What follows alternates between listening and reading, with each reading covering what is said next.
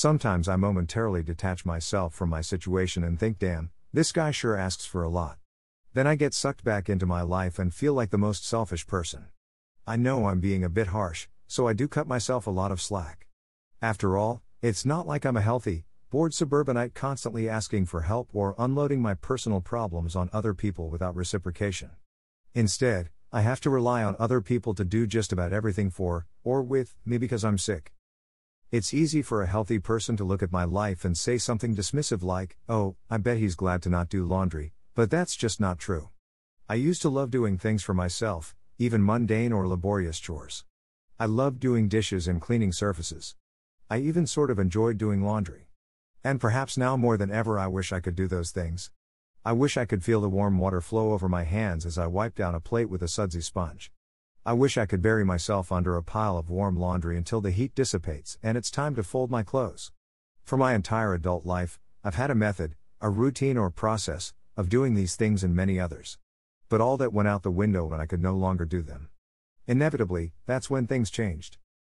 Now that I rely on caregivers to do things for, or with, me, autonomy is but a faded memory, a blissful part of a life lost long ago, or at best, a sliver of my former independence. Perhaps that's why doing things on my terms has become so important to me. It's a small slice of normalcy and control in a situation of which I have neither.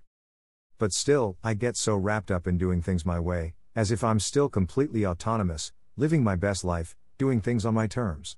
I have engineered most aspects of my life to fit my disabilities. I have a Ziploc bag beside my bed because I can't walk over to the trash bin. I drink from straws because I can't lift the glass to my mouth. I use a dim flashlight because a desk lamp or overhead light is too bright. The list goes on and on, but the common denominator is that I have carefully crafted these things to fit my preferences while I've been sick. The problem is, there are few instances over the last three years in which I've done anything substantial by myself. I need help doing most of my daily tasks, even the ones I have so carefully tailored to my current lifestyle and preferences.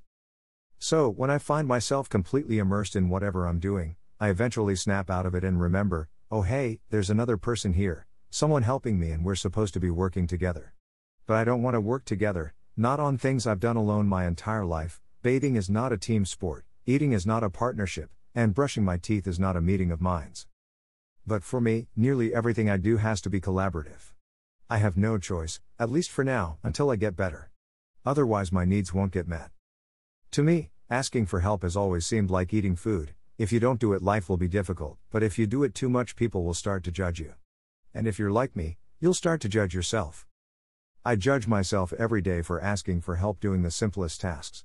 Yet, there is something inside of me, something ingrained deep within my psyche, that insists on doing things my way, even when I'm getting help from someone who undoubtedly has their own way of doing things. I suppose this is an issue because I have paid caregivers. I'm paying them, so I feel entitled to do things my way. But, at the same time, I'm not a tyrant. I would like to be open to the input of others. It's just that I never expected to have to consider someone else's opinions and methods while performing my most intimate tasks, things that most people do alone. I've grown accustomed to asking people to make me meals the way I would have made them prior to losing my ability to do so. And I'll ask my caregiver to put a specific set of sheets on my bed, but I begin to worry about this dynamic when I find myself micromanaging, usually to the point of exhaustion. Why do I care so much about how things are done? Do I actually care or am I just bored with such an uneventful life? Does it really matter what sheets are on my bed? These things aren't going to make me better. Sleeping on my favorite sheets isn't going to miraculously bring me back to health.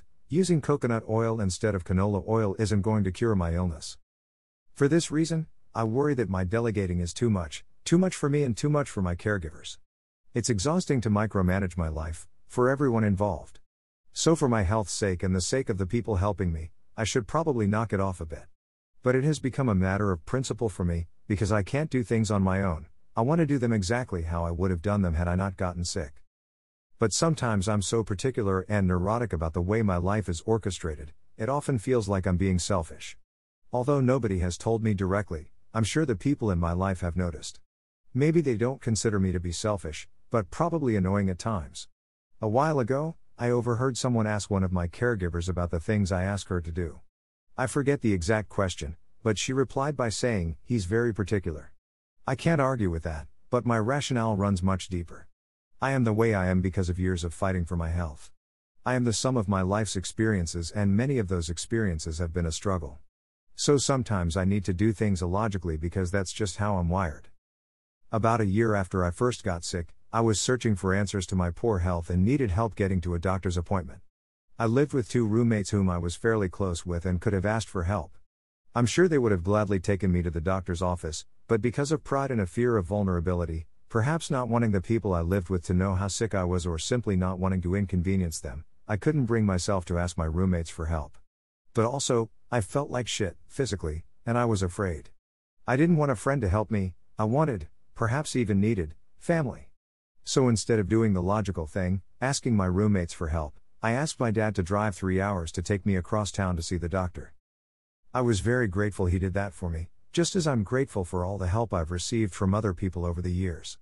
I know there will come a time, and to a certain extent that time has already come, when I can no longer rely on these people for help. It's scary to recognize that this is the case, and to not know what will happen in the future. All I can do is hope things get better, not worse, and that's just how I've adapted to my current situation. I will figure out a way to get my needs met in the future. Though, I may need to be less particular about how things are done. So it goes. A few things before you go. 1. Thank you for reading. 2.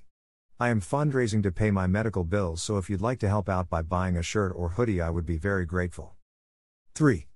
If you would like to donate to support this blog, I would be equally grateful.